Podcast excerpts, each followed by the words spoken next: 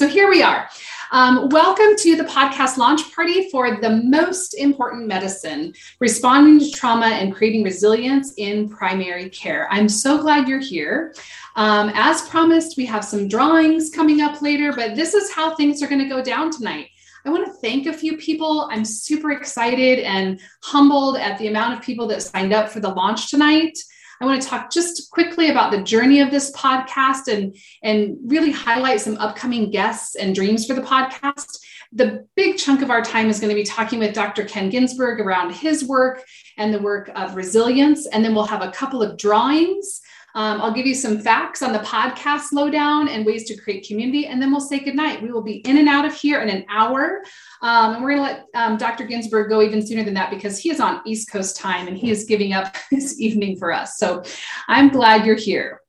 Um, let me just pause and um, I want to say thank you. So, many of you who are on this call tonight know who I am. I'm a licensed psychologist. Um, so, welcome to those of you that don't know me. I looked at the guest list. I think most of you do. Um, but this is these are some of my people that I want to thank. Um, first, I want to just thank my family. Um, they are excited about this venture, and it also takes time away from them every time I have a new project, as all of you know. So I just want to thank my family for the sacrifices that they make. I want to thank my project manager, Tegan, who's on our call today, and she'll be putting all the things in the chat box tonight. Um, she is a jill of all trades, and everything that you see on my website, on the podcast, on all of the things are beautiful because she does incredible graphic design and makes everything look fancy. Um, so all of my ideas look like they have meaning and purpose.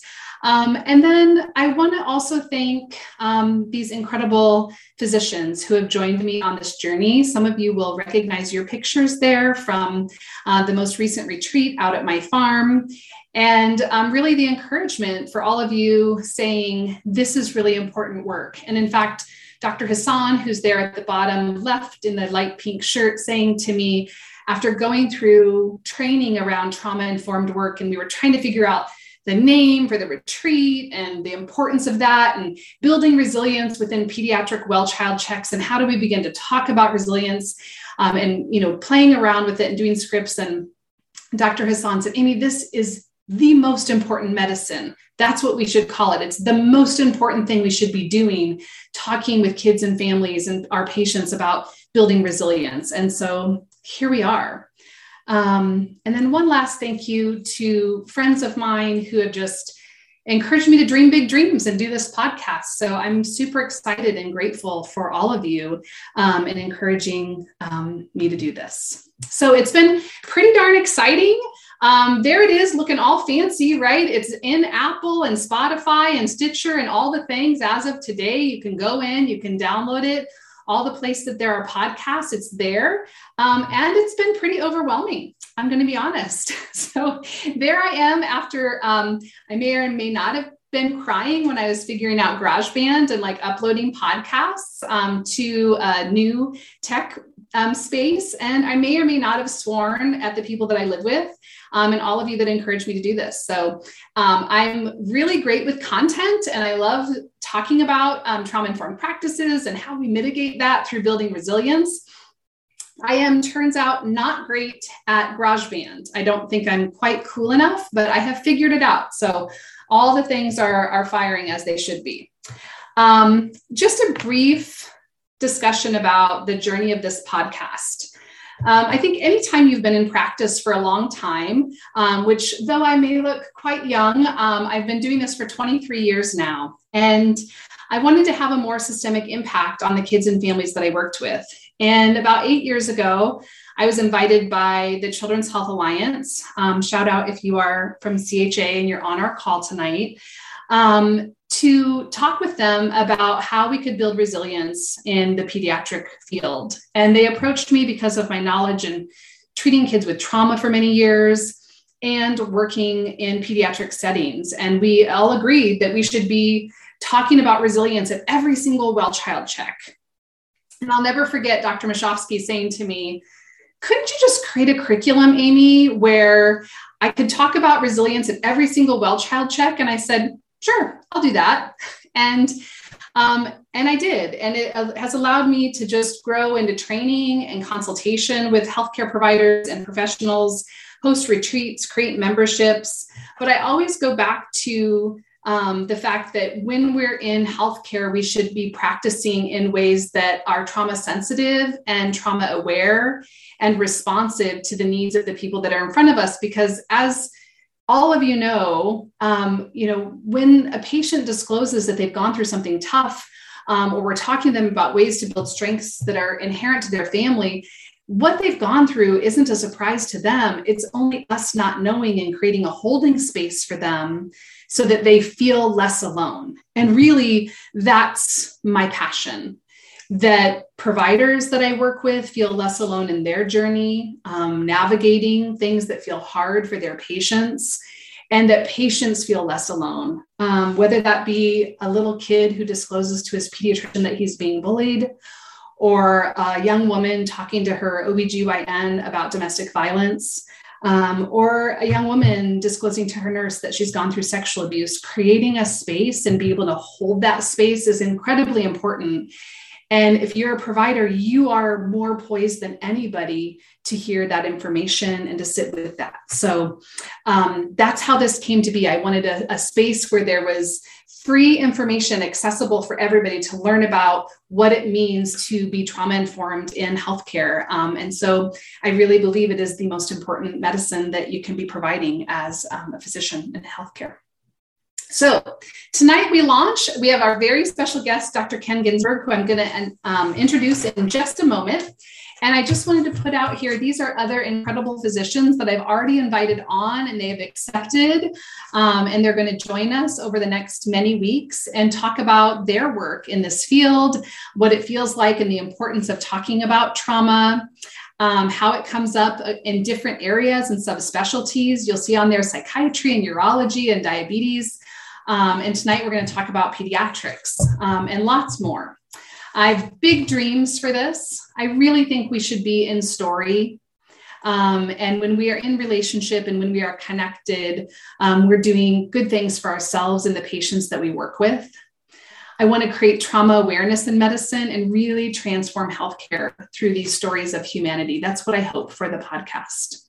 Um, so, just a sweet um, quote down there from Fritz from OHA um, about the importance of creating these safe spaces.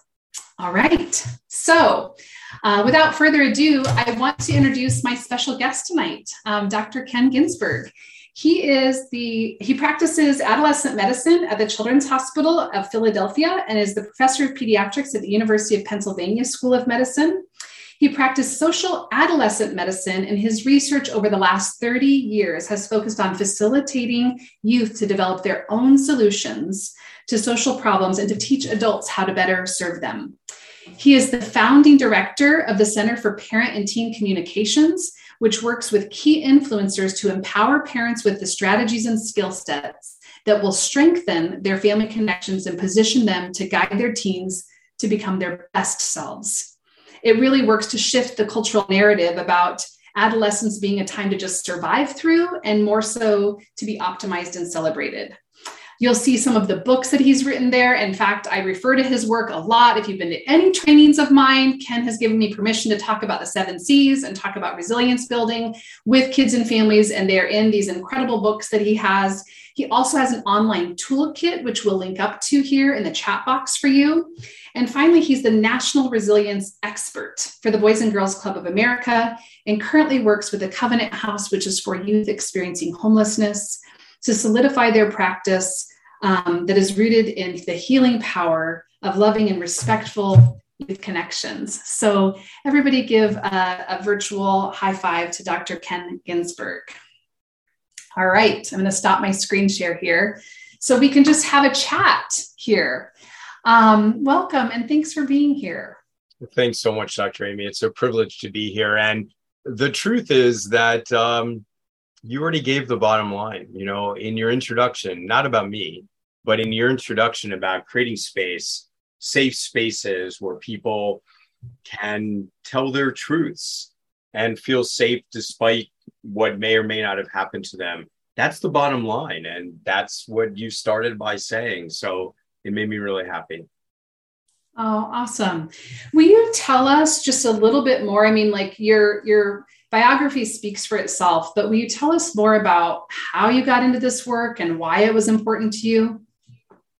You know, I'm an adolescent medicine specialist. I've been doing this for about 35 years. And um, in the beginning of practice, uh, pediatrics and really medicine in general was all about focusing on what was wrong with people. You know, you uh, would begin conversations, you would assess them for risk, you would ask the parent to leave the room, um, and you would, uh, at the end of the visit, you would have a essential message, which was like, "Don't get chlamydia." Um, don't get chlamydia is not an inspirational message. Um, it also paints people with a broad brush of brokenness. Mm-hmm. And we add to stigma and shame. And most importantly, when we focus on risk, when we focus on the problem, we interfere with relationship. And it is our relationship that creates the safe space for people to begin to heal and to begin to be able to talk about what happened to them. And it is our commitment to seeing all that is good and right in them that forms the relationship, that creates mm-hmm. the space that allows us to talk about chlamydia, right? I still talk about it. I still talk about problems, but in the context of all that is good and right, all you bring to the world, the strengths that you've exhibited, sometimes despite what you've endured. And so, you know, my background is, you know, I had done a lot of street work already before I went into medicine with youth enduring homelessness. Uh, my background was in counseling. I never practiced as a counselor, but my academic background was in counseling. And all of those things were about seeing what was good about people. And I just began realizing that we needed more of that in medicine. Mm. Okay, so there's a lot of providers on this call tonight, and we'll be watching later, a lot of teachers. I have a question about um, something you said a minute ago getting the parents out of the room. Um, because I, I was exactly like that when I was a young resident and starting my private practice. It was like, I'll just have the parents leave and I'll fix this kid. And then I'll kind of package them back up and send them back out into the world. Um, talk to people about why that's maybe misguided because parents of adolescents are asking a fundamental question in themselves. You know, everyone who thinks about adolescent development, we understand that the essential questions of adolescent development are who am I? Am I normal? And do I fit in? But no one understands what is the essential question of parents of adolescents, which is do I still matter? Mm. And unless you answer that question resoundingly with a yes, you will give up your opportunity to really be a guide. And as much good as we do as providers, if we can get parents to be 3% more effective, to accept their child exactly as they are, they are, to see all the strengths, even as you see the challenges. If we can get parents to do that, that will be so much more significant than what I can say in my office. And I really believe that what I say in my office matters, right? But if I can get parents involved, it makes a difference. But Dr. Amy, let me be clear about something. I do have parents leave the room. But when I began practicing medicine, the parents weren't even in the room. And the idea was I would go into the room if they were there and go, Now I'd like you to leave, please.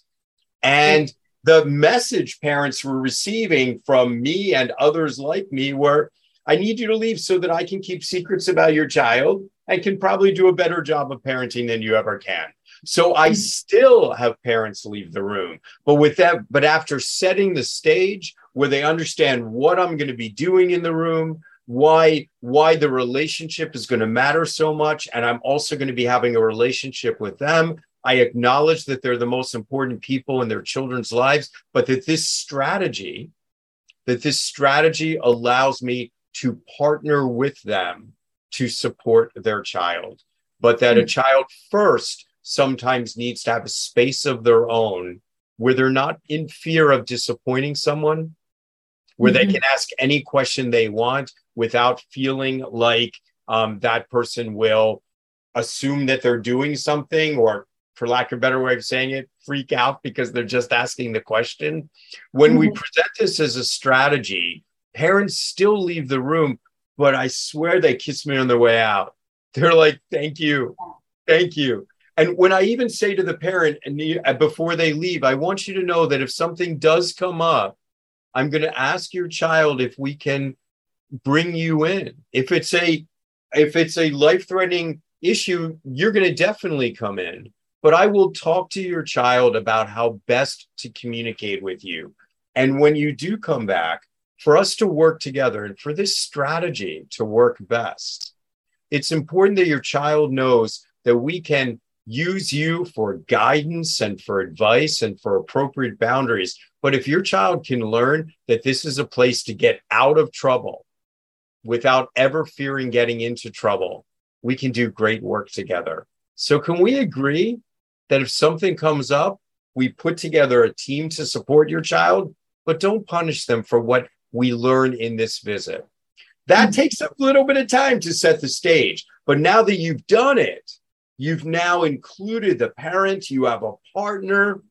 They leave the room when necessary, but we acknowledge their vital role. Okay, and just to clear the air, right? Because you know we're we're professionals, but we're also parents. Um, we do matter, right? The parents yes. of teens because our parents our kids are telling us like i you i don't want you in my life. I don't want you in my bedroom. I don't want you in my phone. Because they love you so much it hurts. This is where framing matters and this is a perfect example of where um, teachers and doctors can make all the difference. Yes there's truths. There's truths about kids pushing away their parents. That's undoubtedly true. But why? It's because if as you are developing your own sense of independence, you need to know you can stand on your own. And, you know, it's like when our children are babies, they're in a nest and they just go like this. And they get these big, juicy worms from one or two or these other adult birds who bring it to them. At some point, they begin to realize that um, they're going to need to get the worms on their own. And when they do that, they look at the parents bringing the worms, the big words, worms, the big birds, and instead of like saying thank you, they become like embarrassed by the way they breathe. And they look at the nest, and instead of seeing it as warm and fluffy, they begin imagining it as prickly. And when they really need to leave, they begin seeing the nest as uninhabitable. That is a temporary process mm-hmm. where mm-hmm kids push us away not because they don't love us, but because they love us and have relied on us so intensely that it hurts. There is a perfect framing of what a youth serving professional can help parents understand that literally makes parents cry. It takes mm-hmm. two minutes and parents just go, oh. And once you know that, you can get through so much more as your child's pushing you away, instead of being hurt and angry, you're like, gosh, they love me. Mm-hmm. I've got to give them space right now. Right? I it's love, all the framing. I love this nest example. Can I can I push you a little bit? Like, so that's a two minute talk for a parent. What about a parent who's experienced a lot of trauma? And that parents also bringing into the room their own hurt and when their kid is saying no, they feel personally rejected. What how do you script to those parents? So what parents we cannot ask parents to deny their truths nor should we. But we ask them to be role models and we ask them to help give their child the security that will allow their child to heal and to thrive and to launch into a secure future. What enables you to launch into a secure future? It's knowing that you're loved. Mm-hmm. Why do we love? We love so that children know they are worthy of being loved. Hear that. Let that sit on your mind for a minute.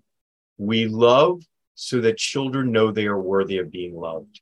And when children know that they are worthy of being loved, then they can withstand many negative forces in their lives, whether it's bullying, whether it's someone who doesn't see them as they deserve to be seen, when the person who knows them the most loves them without condition, knows what's good about them, knows their history, knows their challenges, and still loves them without condition, that is an unbelievable amount of security that child earns. Well, you know what? If you've been through something and you didn't have what you deserved, if you didn't have the security, did you hear what I used? Words are everything. Deserved. Dr. Amy, I didn't say need. If you didn't yeah. get what you need, I said if you didn't get what you deserved, right? Mm-hmm. That's strength based language. If you didn't get what you deserved, then you better than anybody else knows what a human being needs. You mm-hmm. better than anybody else knows that your child needs security. You shouldn't pretend that life has always been perfect for you or that life is perfect for you in the present. That's not the way you're going to support your child. You're going to support your child by letting them understand that you're human and that and how you deal with how complicated life should be. To use another or can be. To use another metaphor. You have a 5-year-old. Um, 5-year-olds want to see their child their parent like the duck gliding on the water, just smooth and easy. They want to look at that duck and go, "That's my security." that duck's got no problems. But if you have a parent, if you are a parent of an adolescent and you look like that duck gliding on water, you don't look real and they can't learn from you. And they just feel worse about the complexity uh, of their feelings. So instead, we look at the parent who suffered and we say, I'm sorry for what you've been through, but my goodness, what a model you can be for your child. We want them to look like the duck that's staying on top of the water, but not the one who's gliding, the one who's staying on the top of the water because their little feet are paddling like crazy. Mm-hmm. When we give parents permission to show their children what they're doing to paddle, how they're staying afloat, the supports they seek when they are struggling, all of that is good parenting. And it means that parents who have been through the most may actually be able to give the most mm-hmm. to the child who's currently suffering. That that message, the parents who've been through the most may be in a position to give the most. That's really profound for a parent who's experienced trauma. Well, this brings us to really another point, Amy, is how do we frame human beings? Do we frame them as broken or as resilient? Mm-hmm. Do we look only at the behavior they might be displaying in the moment and allow that to define them? Or do we enable their best selves to show? Mm-hmm. So, what do we know about people who have suffered? People who have suffered um, sometimes behave badly. They are hyper vigilant. They are overly reactive. Those are protections, those are protective mechanisms that they have earned. Mm-hmm. And if they've suffered throughout childhood, they have neural pathways that make it so that they responsibly and instinctively move into these behaviors that sometimes push people away, that make them highly reactive, highly vigilant. These okay, so let me pause you for a second. I want you all to hear that, right? These protective mechanisms that people have earned. So if you're a provider and somebody's you know presenting and they're grumpy and they're fatigued and they're barking at you or they're not you know medically compliant with you know your recommendations it's an important moment for pause right yeah, so I'm going to respond to that and then I'm going to go back to the thread I was on. I, if you go to Children's Hospital Philadelphia and if you ask people what it's like to work with me or what the wards are like when I'm on, they will tell you Ken really can smooth things out nicely. Things go really calmly when he's on service. Would you like to know my secret, Amy? Yes, absolutely. We're listening.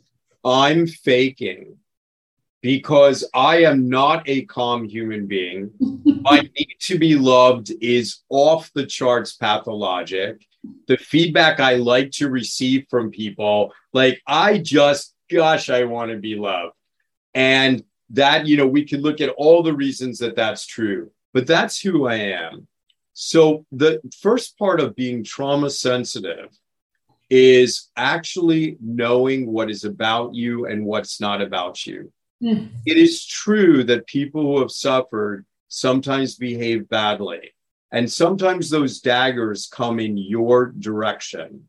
And when they come at me, because people are angry about what's going on with their child, or they don't like how the hospitalization is going, and they come at me, my intuitive human response is to become defensive.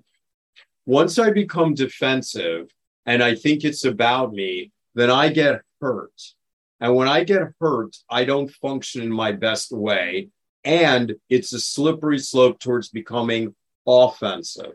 Mm-hmm. But when I really do the head game while things are happening, I'm in my own head, reminding myself of two key trauma sensitive principles. Number one, knowing what is about me and not about me. And it's that the behavior that is displaying has been earned by them. And I am able to hold it and absorb it without taking it personally. When I do that, I maintain the capacity to love and I avoid my own psychology because my own psychology gets hurt really easily and is deeply, deeply, if not pathologically sensitive. And I'm able to continue to love by drawing in the second principle, which is they've earned this. And drawing from the sanctuary movement from Dr. Sandy Bloom, it is changing your lens from what's wrong with you to something happened to you. So, my secret is lots of self talk, lots of self work to tamp down my natural insecurities when people are not nice to me. All right. I love this so much. And I have to ask this question about where you get and how you get into that headspace as a physician because that means you've done a little bit of work too to be not just to practice being trauma sensitive but to uh, you know as i might say sweep off your own back porch so that your stuff doesn't get in the way of the patient or the resident or the parent that you're interacting with. How how do you do that work? So let's be clear. I've done work by thinking about my own buttons my own history my own biases and understanding what challenges me and what kind of situations challenge me the most i've done my work but amy let me be really transparent I am doing my work on a daily basis. This is not done. I'm not fixed. I work very intensely in real time to speak to myself and remind myself how to remain loving. And the way I remain loving is to not take it personally because it's not about me. And and what this does to get back into the other subject is this enables me to co-regulate right this allows me to stay calm not flat i'm anything but flat i'm deeply emotional but i'm also calm and when i am calm i can co-regulate best definition of co-regulation you're on a plane there's turbulence who do you look at you don't look at the guy sitting next to you like this you look at the flight attendant and you know if they're still serving snack mix, you're cool, right? so so we co-regulate. And so I co-regulate with a human being. Now let's get back to this other person. This person who's been told they have an anger problem, they've got an undermining horrible diagnoses like oppositional defiant disorder and conduct disorder, which I think everybody who's ever heard me knows I reject entirely. And um, they um, get these diagnoses and what they really have is protectors' brains. Mm-hmm. They have neural pathways and a history that means that their amygdalas are brilliant and highly reactive, right? And they see danger way before you do. And what that means is that they'll go off. But when we create deeply safe spaces, which is literally what I do at Covenant House with youth enduring homelessness. When you create deeply safe spaces, these people's amygdalas remain brilliant. They have a protector's brain, but it doesn't need to be firing from a sense of danger, but it still remains highly protective. And what happens? They're not u- needing self protection and they have protection to spare. Mm. And that is the root of human compassion and altruism. And what that means is that, you know, people talk to me about like, you know, if I go to a party, people are like, Ken, you did it, uh, you're such a saint, or whatever they would say to a Jewish guy, right? You know, you're such a good person for doing this. And and it's like, no, have you met my kids? Have you met my families? They're the most compassionate, loving beings on earth when they feel safe. Yeah. It is my job to create the safety. And then you see their protective nature come out, right? So, so my point is like lower standards on people who suffer. Uh-uh. Create safe spaces to let them rise to show you what they bring to the world. I, I have I want to just reiterate again what you just said. I love this. Compassion comes when we have protection to spare because we feel so safe. Um, for the professionals listening that work with kids and families and patients, please hear that. If if right, we can't create compassionate environments unless there's safety that's present. It's impossible. Right? Um, okay, I'm gonna I'm gonna shift gears a little bit because I really I want people to hear more about your work that you've been doing um, around resilience. One of the things that maybe is a is a, a catalyst to talking about that is that a couple of times you've talked about unconditional love, and I know in your book you talk about the importance of kids experiencing unconditional love. And yet in my work with parents it's they get really stuck there. They often because they haven't experienced it. But can you talk a little bit more about why that is is just a core assumption around this work in resilience yeah so you know people let's define some terms loving and liking are not the same thing right loving as i would be eh, as somehow I've come up with the definition of love, right? But love is seeing someone as they deserve to be seen, as they really are, not through the lens of a behavior they might be displaying or a label that they might have received. So it's a truly active listening process or knowing process if you're a parent. It's different than liking or approving. You don't have to like everything. Loving is different.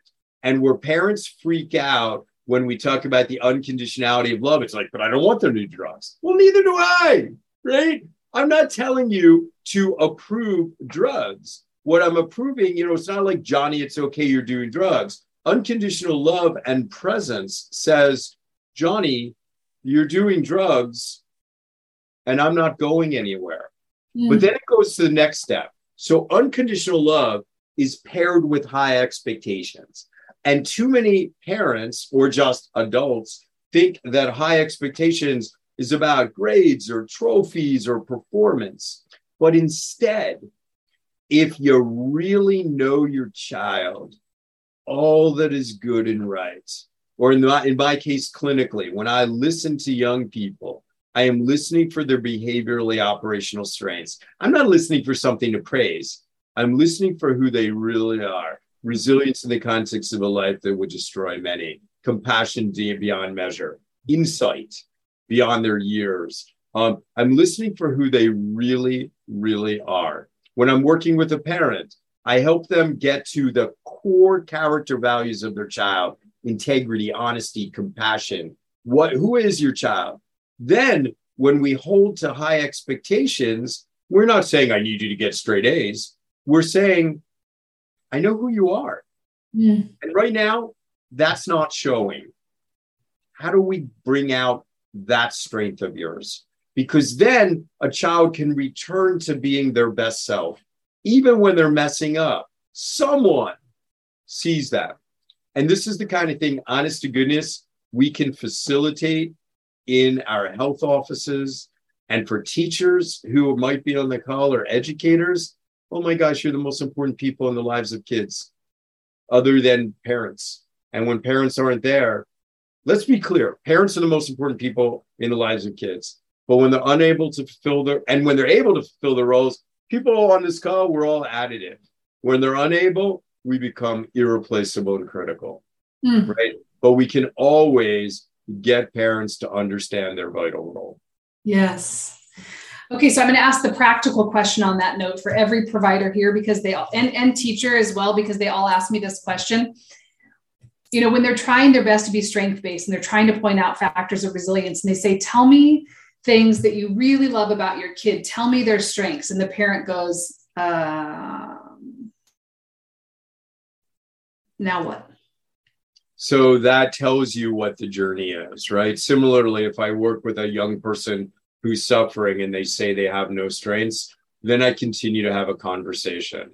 And really remember that when you're asking um, about people's strengths directly, it's really hard for some people to answer, right? That's data, that's information that they're not able to do it. But now, what you do is you continue to take your history and you gather information. You listen to a story. Tell me about something that they did that made them proud. Or if a parent is angry at you, and not at you, at the kid, because they're mm-hmm. screwing up in this way and that, say, Tell me why you're angry. Tell me about why this isn't the child you know. There are ways of hearing the story. And then real strength based communication is not the first question. Like, tell me what's good and right about your child. Check. It's active listening to have a story unfold. And then it's in the summative that we reveal the strengths. It's in the summative. You know, after spending time with you, here's what I've heard you're angry as heck. Mm-hmm. You're angry as heck because you love and you care because you know your child is capable of X, Y, and Z, and you're not seeing it. Young person's name. I know that you're feeling your mom's anger and disappointment, no question. I see it in your face. Are you also feeling why she's feeling this angry? Because it's her love for you. Do you feel that also?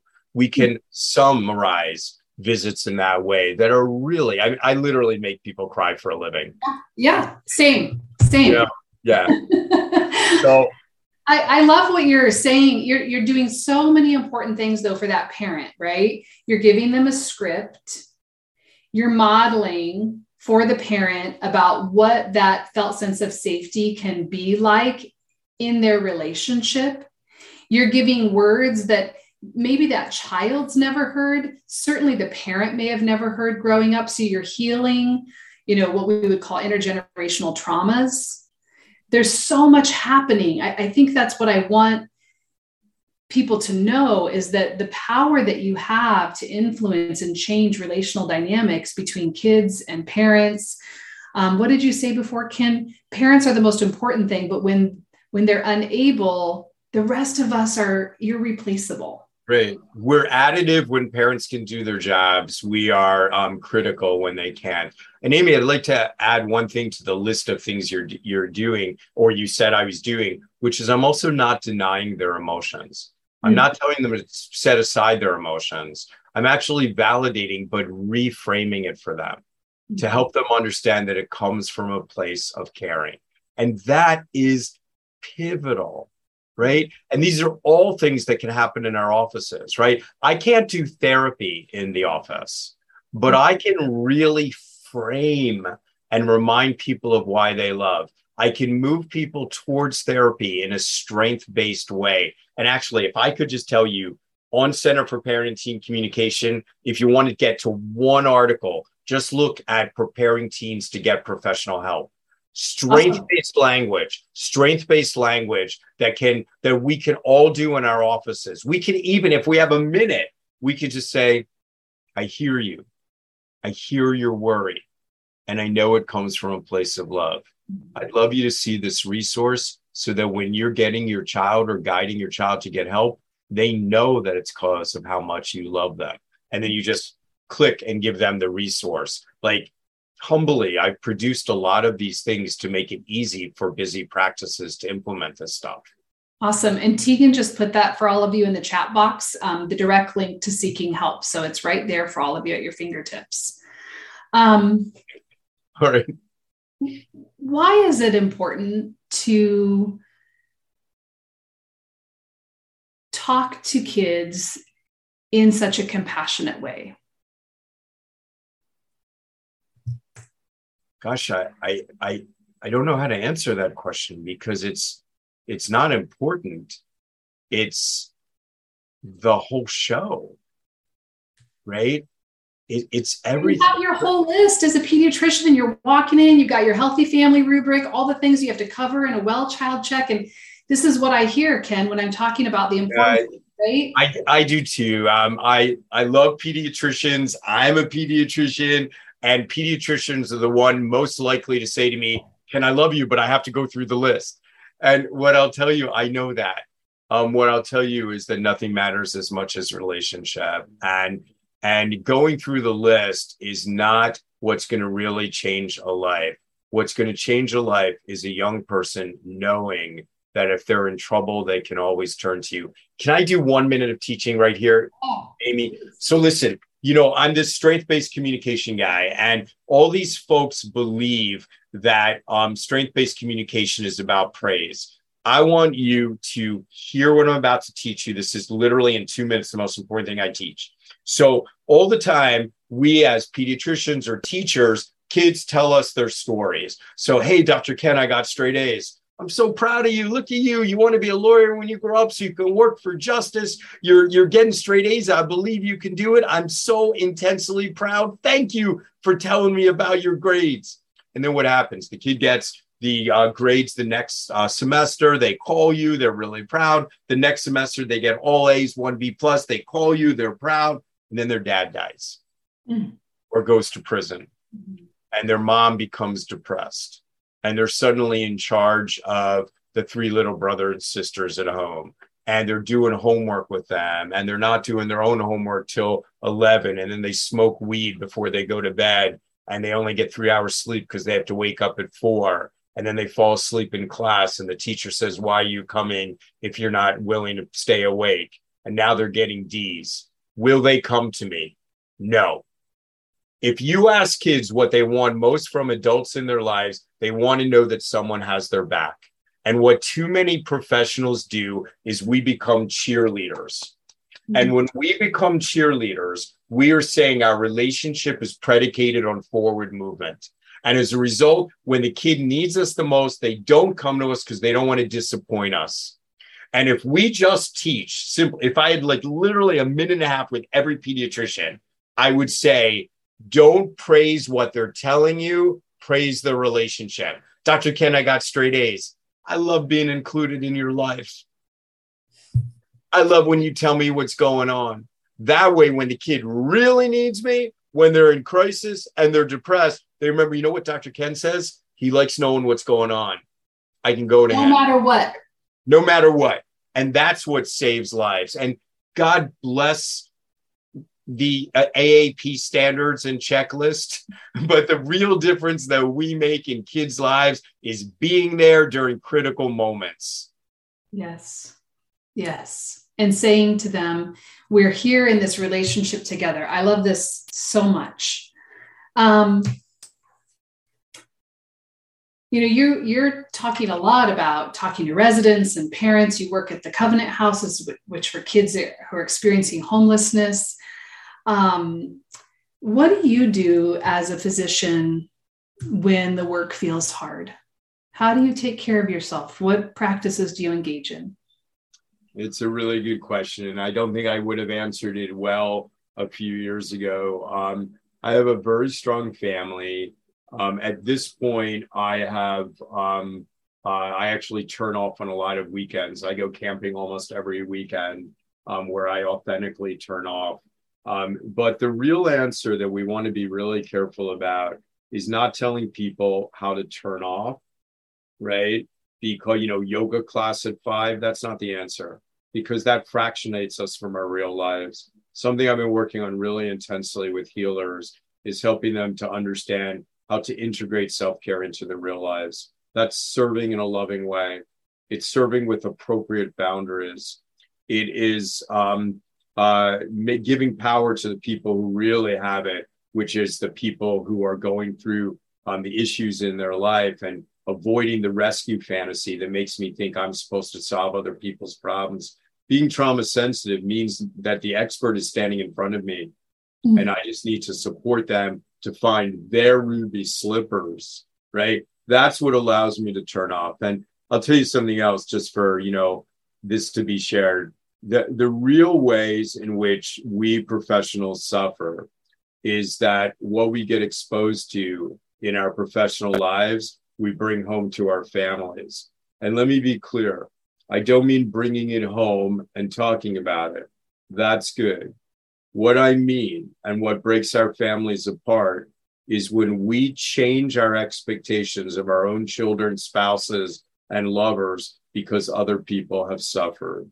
Mm-hmm. And what happens is, you know, I'll give you an example. There was a day I was at Covenant House, it was the worst day imaginable. And um, I don't remember what happened, but I came home and um, my, I have twin daughters. It was their senior prom night. They were incredibly upset because they had gotten their hair done professionally and they had gotten smoky eyes which is apparently like black makeup around your eyes. And after they did this, they realized that um, it was going to look bad in pictures. And they were like trying not to cry because it was going to make the eyes worse, but they were incredibly upset. And every corpuscle of my being wants to go like, WTF, do you know what a real problem is?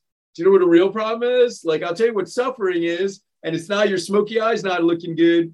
The day we do that is the day we lose our families. Mm day we change the standard. I dream of a world not where people suffer. I dream of a world where every one of my kids could be upset because their makeup doesn't look good. Yeah. That's the world I want. And when we bring home our work and tell our own family that they don't have a right to every single emotion, that's when we break down. And I'm mm. proud to say that that's something I've never done. So when you ask me how I get by, I love my family deeply.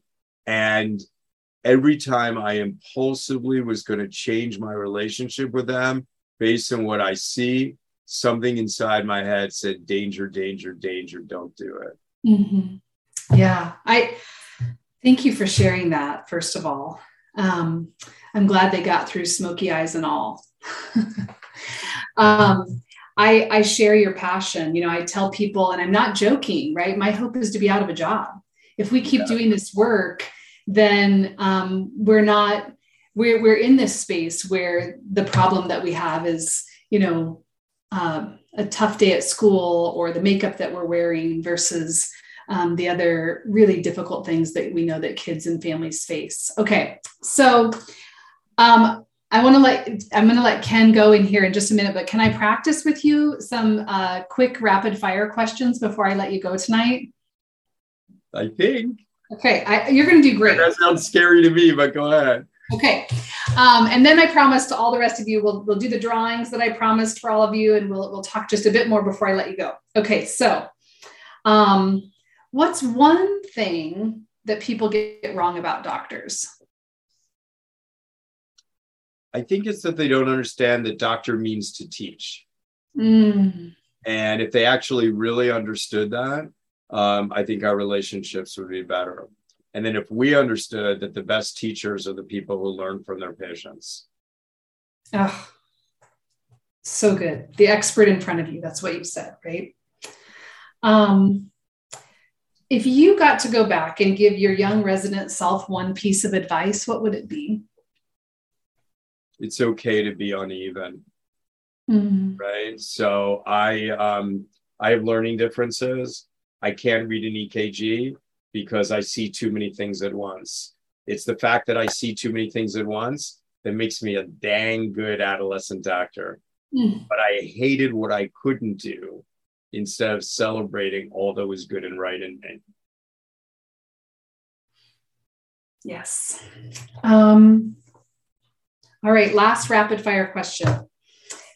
Um, and this is almost true for you because you're on East Coast time. It's 11 o'clock at night and you have a food craving. What do you reach for?